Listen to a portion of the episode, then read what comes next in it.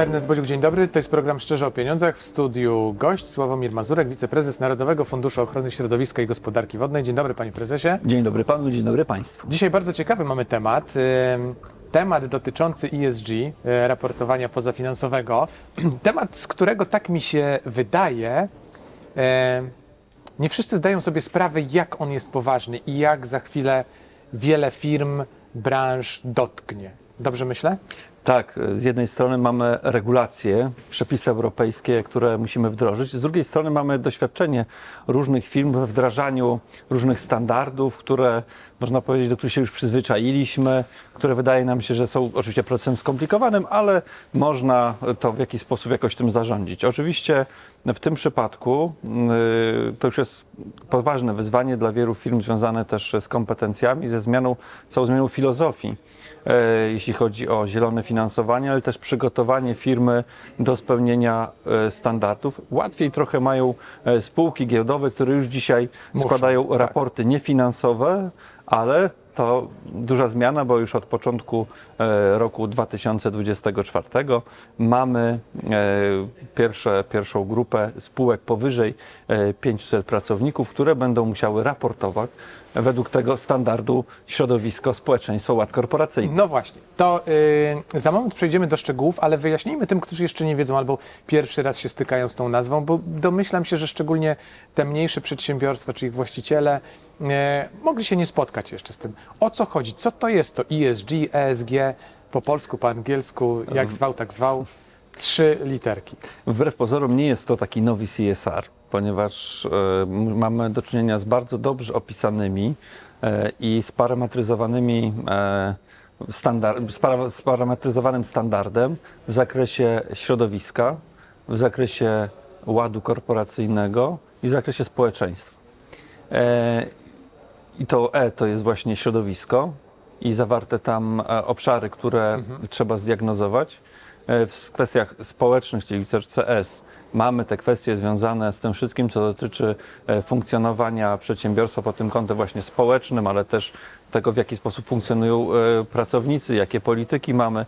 No i ten e, kwestia ładu korporacyjnego to też modele biznesowe, które w firmie realizujemy.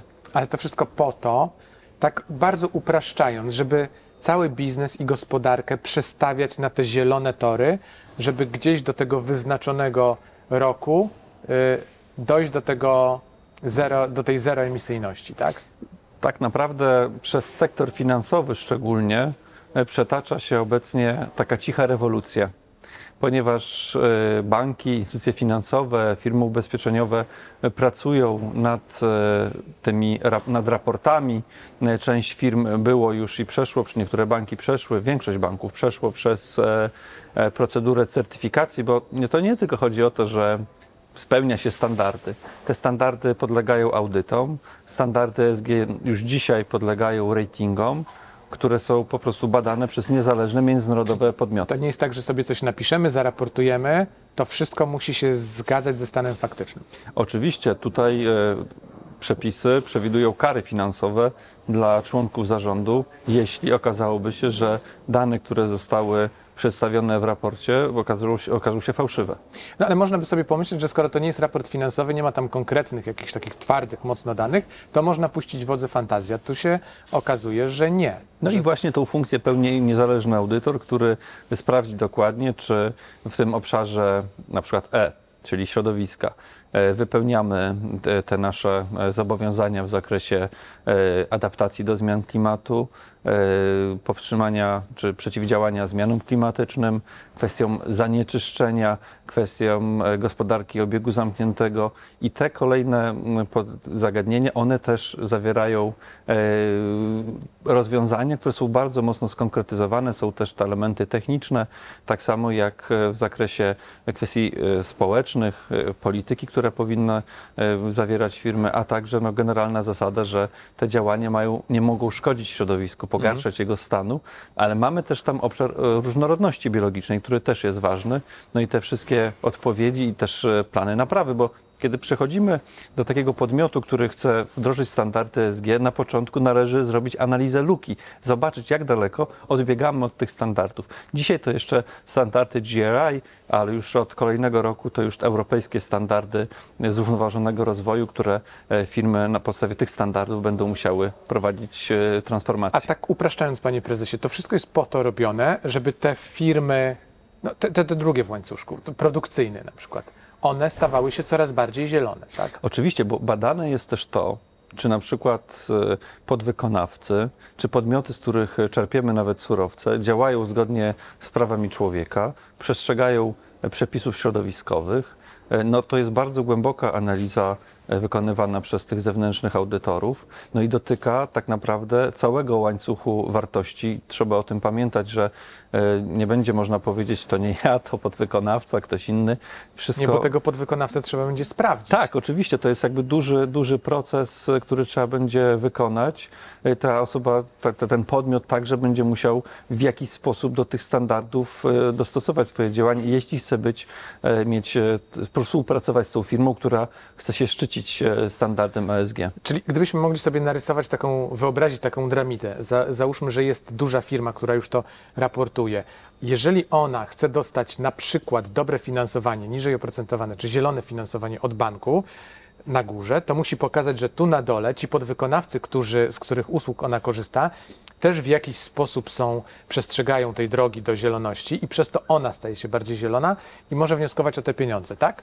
Tak, wynika to z zasady, że te zapisy mają też przeciwdziałać e, takiemu greenwashingowi, czyli Nie udajemy. tak, nie udajemy, nie pokazujemy. Jest to duży proces taki, w którym widzimy, że firmy posługują się e, opowiadaniem, pewną opowieścią o środowisku, ekologii do tego, żeby przykryć swoje, swoje no, bardzo często no, nieprzestrzeganie przepisów, ta, taką niespójność w przekazie poprzez właśnie taki marketing ekologiczny.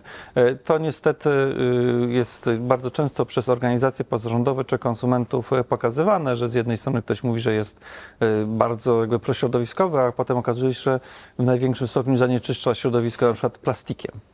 Czyli nie wystarczy, tak żeby bardzo obrazowo mówić, powiedzieć, nie wystarczy wokół zakładu produkcyjnego posadzić trzech drzew, a, y, a, a ten plastik gdzieś tam wyrzucać i, i albo Tak, produkować. czy na przykład w niewłaściwy sposób pozbywać się zanieczyszczeń, czy prowadzić, e, no, prowadzić takie, e, tak współpracę z pracownikami, czy tak nimi zarządzać, no, co będzie jakby godzić w ich prawa pracownicze, czy, czy w tego typu sprawy, które są sprzeczne, czy powinny być, które są sprzeczne z polityką, którą firma deklaruje, że będzie realizować. A mówimy w tej chwili, rozmawiamy o dużych firmach. Kolejny rok e, przyniesie zobowiązania dla firm powyżej 250 pracowników, a jeszcze kolejny e, w 2000, a już 2027, czyli jest, można powiedzieć, te mniejsze firmy Mhm. będą miały więcej czasu. Firmy powyżej 10 pracowników także będą musiały e, raportować, więc naprawdę to jest duże wyzwanie, ale także duża luka kompetencyjna, żeby to we właściwy sposób e, przeprowadzić, e, bo po stronie audytorów na pewno e, znajdą się podmioty, które będą w stanie wytknąć te błędy. To e, o tej luce kompetencyjnej, o ludziach za moment sobie porozmawiamy, ale jeszcze chciałem e, zapytać e, o taką rzecz. Czy taka Pana zdaniem e, firma, która zachowuje się zgodnie z tymi wytycznymi, ona będzie miała przewagę konkurencyjną na rynku wobec tych, no, które nie myślą o redukcji śladu węglowego, tak mówiąc obrazowo? Już dzisiaj, kiedy patrzymy na e, rozwój rynku kapitałowego, w Ministerstwie Finansów funkcjonował taki zespół e, przy pełnomocniku rządu do spraw rozwoju rynku kapitałowego, który też zajmował się kwestiami wdrożenia nieraportowania finansowego, standardów ESG, ESG. E, I, I to pokazało, że tak naprawdę te nowe też instrumenty finansowe, e, nowe zielone obligacje, trochę inne niż do tej pory je znaliśmy, one wszystkie będą wymagały e, tego raportowania niefin- niefinansowego według tych standardów e, nowych, standardów europejskich. E, I tak naprawdę, jeśli ktoś będzie chciał pozyskać finansowanie preferencyjne, e, będzie musiał e, spełnić e, te wymagania, ale dzięki temu też no, będzie mógł być liderem na rynku, e, jeśli będzie tego przestrzegał. I to naprawdę jest duża szansa dla wielu firm, żeby w tym wyścigu wziąć udział e, właśnie e, w oparciu o te standardy. A sądzi pan, że dojdziemy raczej szybciej niż później, bo wydaje mi się, że dojdziemy też do takiego momentu, że na przykład my jako konsumenci idąc do banku i mówiąc, że chcemy kredyt na mieszkanie, bank nas zapyta, a jakie to mieszkanie jest i sprawdzi, czy ono jest e, nie wiem, starego typu, gdzie jest energochłonne mocno i tak dalej, i tak dalej, gdzie jest, nie wiem, piec na węgiel jeszcze. Dajmy na to i powie, nie, nie, nie, na to to niekoniecznie, albo na to, no to ten kredyt jest 4 punkty procentowe droższy niż na to ekologiczne mieszkanie. No, Jeśli chodzi o rynek pierwotny, byłbym spokojny, ponieważ już dzisiaj te przepisy, które mamy, powodują. tak, no ale, ale wtórnym. Mhm. już wtórnym, no to już jest, jest pewne ryzyko, które no także bank musi badać, ryzyko, tak zwane ryzyko klimatyczne, e, wpływ na, e, na zmiany klimatu, wpływ na jakość powietrza, na jakość życia. To oczywiście będzie powodować zmianę w portfelu. Dzisiaj banki, które deklarują e, zieloność, będą musiały to i już dzisiaj muszą to inaczej troszeczkę przeliczać, żeby jakby to wykazać. No także po stronie, bo, bo tutaj będzie wskazywane wyższe ryzyko, więc na pewno będą, będzie bank musiał w jakiś sposób to sobie minimalizować e, właśnie przez takie, a nie inne zabezpieczenia, więc to na pewno będzie wyzwanie i na pewno te podmioty, które będą miały e, te standardy przestrzegane, będą po prostu mogły na tym e, skorzystać. A jak szybko te małe podmioty poczują, że też muszą być zielone? No bo za, zakładam sobie, mamy taką firmę, no, 500 osób, no, za chwilę 250. E, I no, ona ma przecież wielu poddostawców. To mogą być spółki zatrudniające 10 osób, 20, 30 albo kilka. E, I przecież będą gdzieś przetargi czy pytania e, o, o różne produkty. I pewnie z tych mniejszych, ci, którzy będą bardziej e, zieleni, też będą wygrywali w stosunku e, do tych innych. Nieprzypadkowo te duże firmy e, polskie, czebole, duże polskie firmy już dzisiaj pokazują swoje strategie zielonej transformacji, bo one już dzisiaj wiedzą, jak to będzie wyglądać w przyszłości. Oczywiście to zderzenie będzie w momencie, kiedy taki podmiot przejdzie do analizy, rozpocznie swoje działanie od tej analizy, tej luki, luki, e, które, które, gdzie trzeba będzie się dostosować do standardów, to będzie tak, ten pierwszy szok. No, drugi szok, e, być może zamiennie, może być tym momencie, kiedy okaże się, że no, zabraknie tych parę punktów do tego, aby wygrać przetarg. Albo żeby pozyskać finansowanie, korzystne finansowanie, aby tak złożyć transakcję, by ona była efektywna e, i zadowalająca. Więc to będą te momenty, które będą wpływać na, e, na to, że e, tylko może być za późno, więc warto już dzisiaj przeglądać się, jak to wygląda, zapoznać się, przygotować pewien harmonogram, tak aby można było we właściwym momencie no, kontynuować swój biznes przy optymalnych e, parametrach. To panie prezesie, teraz pytanie o fachowców.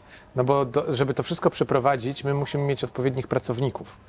I tak się zastanawiam, czy to nie jest tak, że za chwilę mm, specjalista do spraw ESG będzie bardziej poszukiwany na rynku niż e, specjalista do spraw IT.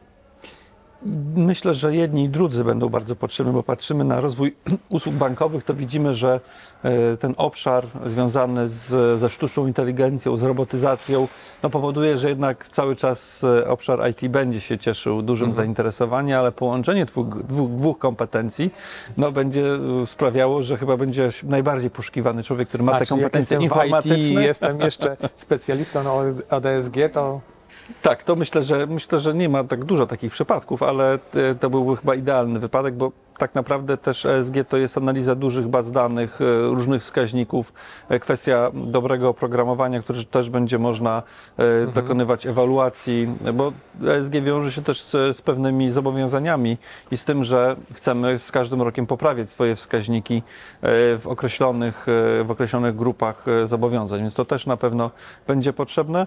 Widzimy, że dzisiaj wiele uczelni zaczyna już kontynuuje czy te studia w, w obszarze ESG, ponieważ czy to kwestie adaptacji do zmian klimatu, czy przeciwdziałania zanieczyszczeniom, czy związane z tymi aspektami środowiskowymi, one już dzisiaj w różnych miejscach są e, dyskutowane i, i można swoje kompetencje poprawiać, również w tych kwestiach związanych e, z kwestiami społecznymi e, i, i, i modelami biznesowymi. Także takie instytucje jak Instytut Ochrony Środowiska od marca rusza ze studiami w zakresie modeli biznesowych, więc na pewno będzie sporo tego e, w przyszłości, ale liczy się też praktyka. Ja ze swojego doświadczenia i pracy w Banku Ochrony Środowiska brałem udział w takim specjalnym zespole, który przygotowywał e, strategię ESG, ale właśnie na tym poziomie roboczym, żeby też zobaczyć, jak to się wdraża e, w praktyce.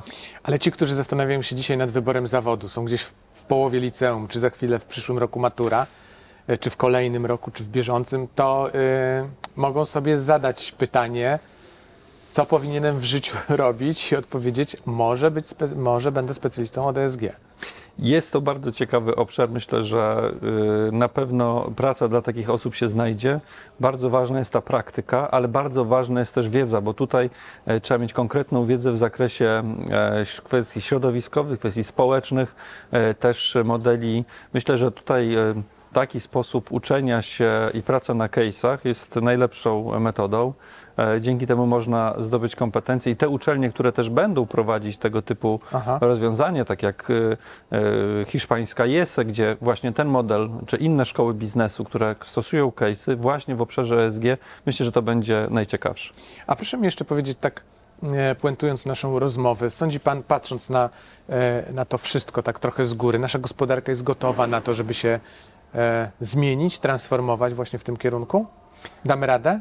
Myślę, że damy radę. Myślę, że polscy menedżerowie też e, w ramach też różnych wydarzeń, które nawet w ostatnim e, czasie się działy, e, mieli okazję o tym rozmawiać. Potrzebny jest oczywiście dialog e, wszystkich partnerów, e, przedsiębiorców, regulatorów, e, ponieważ też możemy zauważyć, że akurat w ten obszar m, ESG, taksonomii, e, regulacje, które się pojawiały, one bardzo późno, bardzo późno przechodziły. Te dyskusje bardzo długo trwały, ale też udało się e, i jest to, to ten dłuższy okres czasu, ten rok dłużej, e, rok 2027 to te Mhm. małe firmy, no ale duże firmy już dzisiaj muszą bardzo mocno się zaangażować, bo to jest raportowanie za rok e, zeszły, więc tak naprawdę ten rok 2025 będzie już za późno dla tych dużych firm. Już w roku 2024 będą musiały analizować swoje działania, tak żeby to raportowanie dobrze złożyć. I to puenta. Niech będzie naszej rozmowy. Sławomir tak. Mazurek. Dziękuję pięknie. Wiceprezes Narodowego Funduszu Ochrony Środowiska i Gospodarki Wodnej był moim gościem. Dziękuję jeszcze raz. A to był program. Szczerze o Pieniądzach. Ernest Bodziuch. Do zobaczenia.